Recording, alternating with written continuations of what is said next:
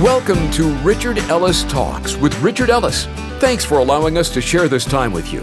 Honestly, it's our favorite time of the day where we get to hang out together and talk about how the truth of God's Word can make a huge difference in your life. And that's what we're going to hear from Richard in a way that only he can do, with words of hope, insight, and humor. You may be stuck in traffic or stuck in life. Either way, today's message is going to help get you on the right track as you learn how much God loves you right where you are. So let's get right into today's talk. Here's Richard Ellis.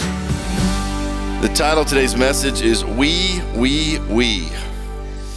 Turn to Deuteronomy chapter 34. I've moved a few times through the years. There's something that happens somewhere along the way through a move there's a certain moment, at least I think either consciously or subconsciously in my mind, where my home is not where it was anymore, it is at the new place. And usually it has something to do with where my bed is. If my bed moves, the second I move that bed and it is in a new place, that is my house. And where that bed is, and where my wife is, and where my kids, as long as they're at home, are, that is home. So even if for a moment I forget where I live because I've just moved, I pretty quickly redirect. Now, here's kind of my question for you today Are you going home? And do you even know where that is? For me, a long time, my mom and dad had a home. And for me, going home, I was single. I lived in an apartment. I had that little butter dish with the spoon, the cereal and the milk, and the Naugahyde chair. You know, that was the mattress on the ground. I think I had sheets, I really don't remember. You know, I went there at night, but when I said I was going home, it was going to be with my mom and dad. As a Christian, going home should mean something different. And the old song, This World is Not My Home, I'm just passing through. My treasures are laid up somewhere beyond the blue. The angels beckon me from heaven's open door and I can't be at home in this world anymore.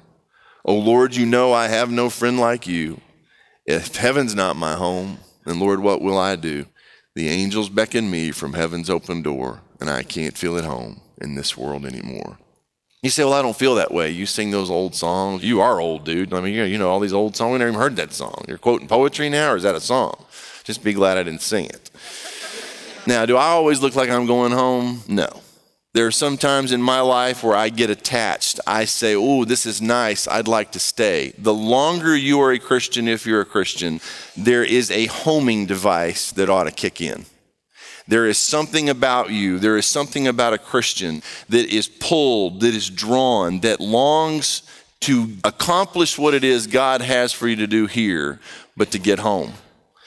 Now, I'm going to read you a few stories today out of the scriptures. One is in Deuteronomy 34. There's no way I can read you the whole story, but the guy here is Moses. Moses walked with God in such a way that he was instructed to do something along the way, leading the people, and he didn't follow the instructions specifically.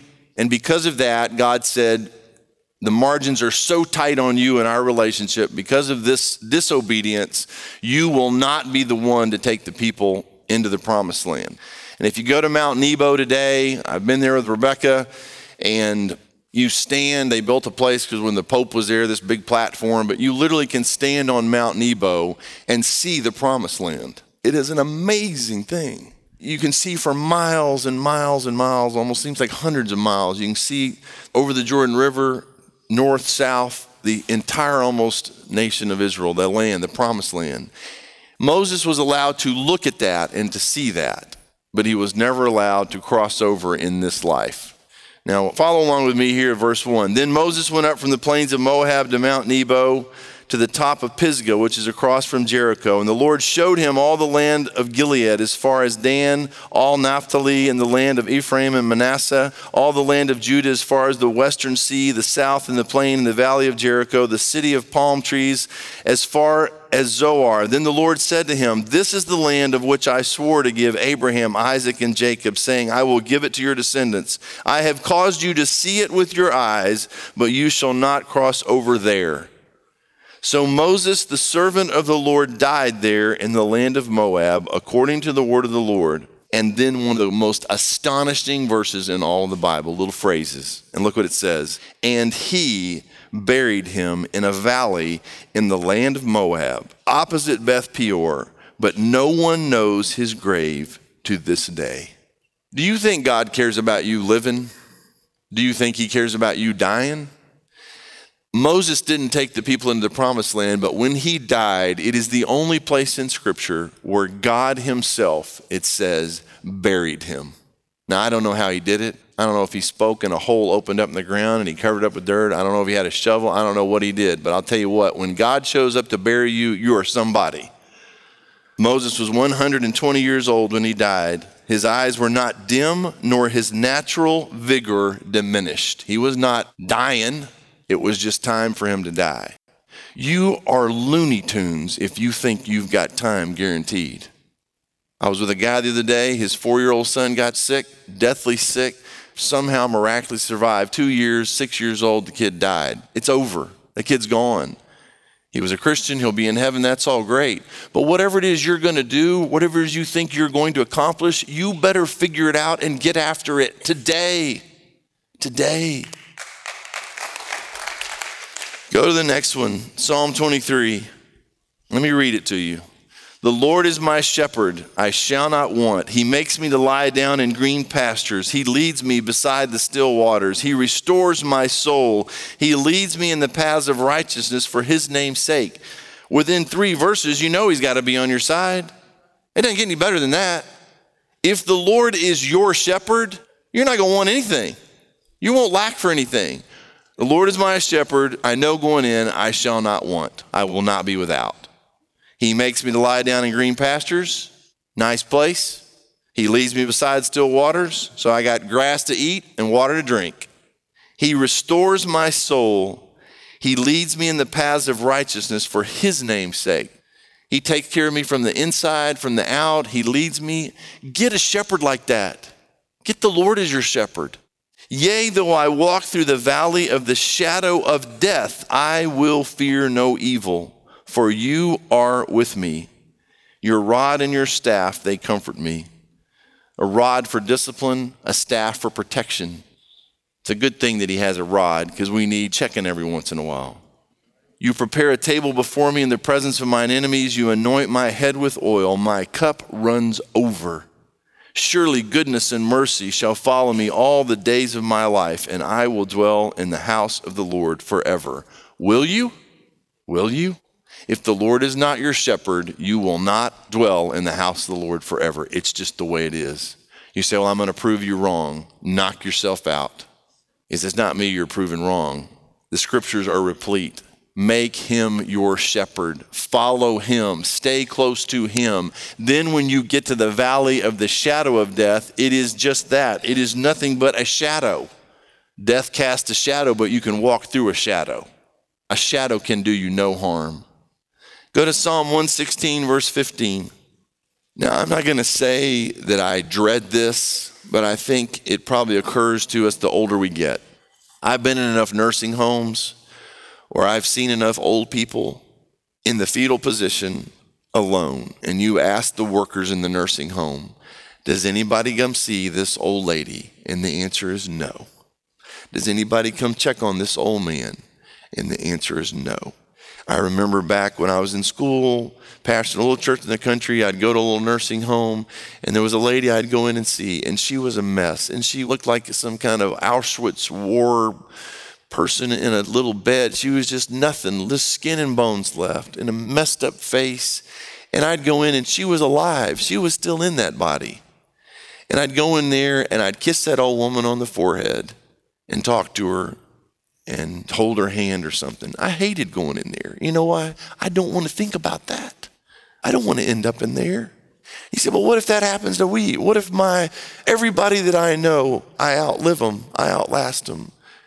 And they die, and I'm the only person left, and nobody remembers me, and nobody knows where I am, and I get taken to some facility, and they don't take care of me. Let me read you a verse. Precious in the sight of the Lord is the death of his saints. I don't care where you end up on this side. If you know Jesus, you're going to end up in a really good place on the other side. And people say, well, why do you think it's such a big deal to memorize scripture? Because you may find yourself trapped in a body where you can't read, you can't move, you can't get to, any, you can't hear anymore, but you're in that shell. And you can roll scripture and you can intercede and pray and wait till God comes and gets you. See, you think, well, I'm having a hard time. I'm young and I'm having a hard time. You may not have seen hard yet. Sometimes the finish line is the hardest time health issues, life issues, lonely issues.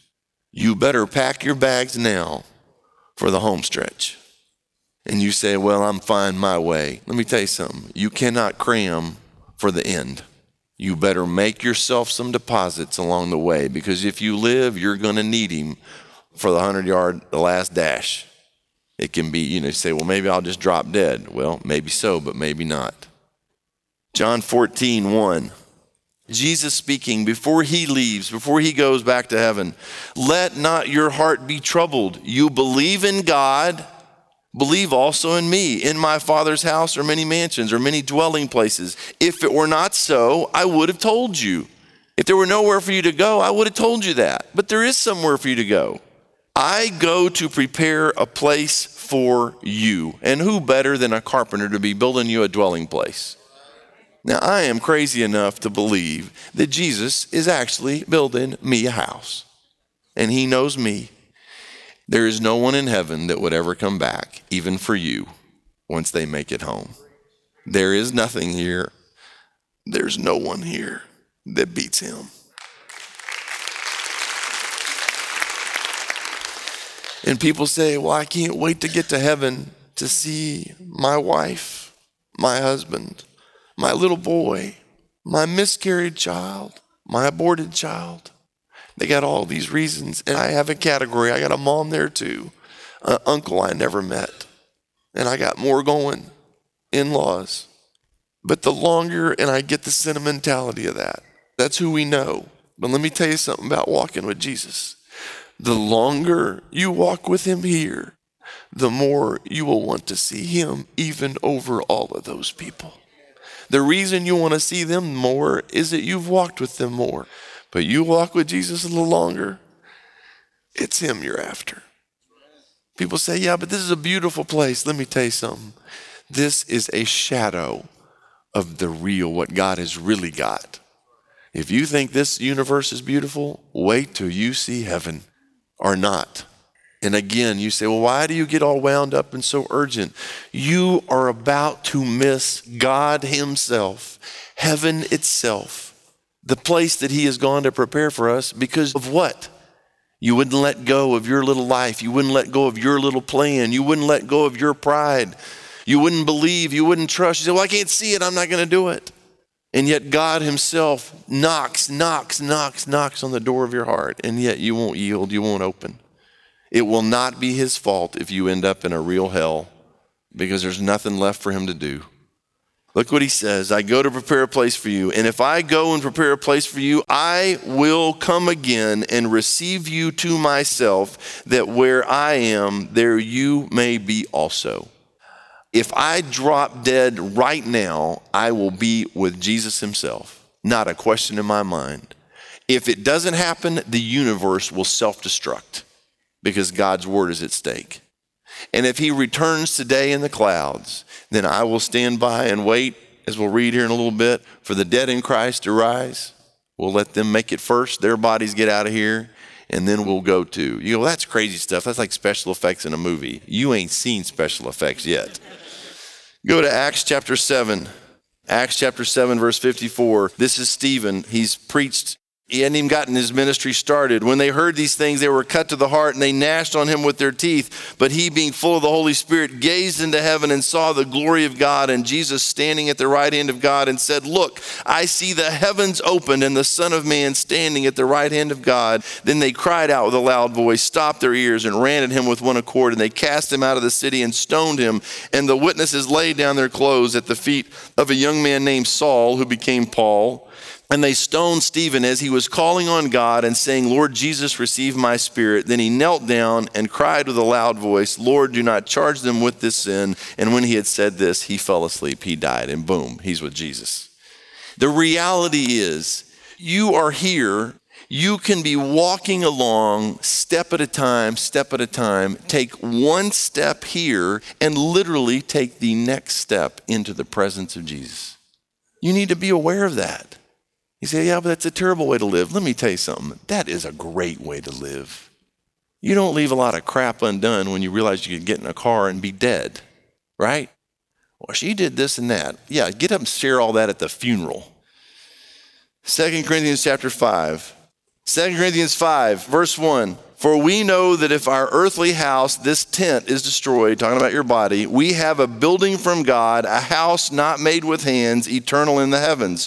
For in this we groan, earnestly desiring to be clothed with our habitation, which is from heaven. If indeed, having been clothed, we shall not be found naked. For we who are in this tent groan, being burdened, not because we want to be unclothed, but further clothed, that mortality may be swallowed up by life. Now, he who has prepared us for this very thing is God, who also has given us the Spirit as a guarantee. So we are always confident, knowing that while we are at home in the body, we are absent from the Lord, for we walk by faith, not by sight. We are confident, yes, well pleased, rather to be absent from the body and to be present with the Lord. There is a desire at some point. Let me tell you something the older you get, the more this desire is going to be there because you're going to get tired of that body. You're going to have to have dimmer switches in the bathroom so it gets darker in there when you're looking in the mirror. You're just like, I want out. Because your body will just, it'll just go on you. Therefore, we make it our aim, whether present or absent, to be well pleasing to Him, for we must all appear before the judgment seat of Christ, that each one may receive the things done in the body according to what He has done, whether good or bad. Philippians chapter 1. And let's kind of jump in here, Philippians 1, verse 20. And this is Paul writing this church at Philippi. And he says, According to my earnest expectation and hope that in nothing I shall be ashamed, but with all boldness, as always, so now also Christ will be magnified in my body, whether by life or by death. For me, now look at these words For to me, to live is Christ, and to die is gain. Now, I really don't know if I can honestly say, For me to live is Christ. I got other distractions. You got distractions? You need to be getting rid of your distractions. Now, I don't mean if your wife is a reason you need to get rid of her. I've said this repeatedly. I currently have four reasons not to leave, and you are not one of them. I got a wife and three girls. My brother is not a reason. I love my brother. I'll be with him forever. My dad, I'll be with him forever. My sister, my friends, church family, but if Jesus walked in here and said, We're loading a bus, are you coming? Those would be my four reasons. Now, you say, Well, is it a bad thing to have those four reasons? I don't know. It's a responsibility, and I love those four reasons. But I'd like to get to the place where I could look at them and say, He's offered me a ride today. And I hate to do it, but I got to go.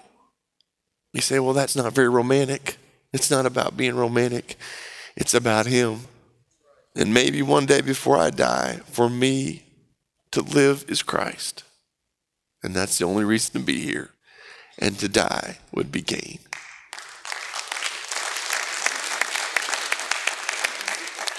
Look what he goes on to say. But if I live on in the flesh, this will mean fruit from my labor. Yet what I shall choose, I cannot tell. In other words, if I stay. Now, let me tell you something. Part of the reason you don't want to stay or you don't even know why you're here is there is no fruit from your labor because there's no labor. You're not doing anything. If you till soil, you plant seed, you fertilize, you water it, you go out there expecting to see something. If you're not sowing anything, you're not reaping anything, and it's very frustrating. You're just a distraction.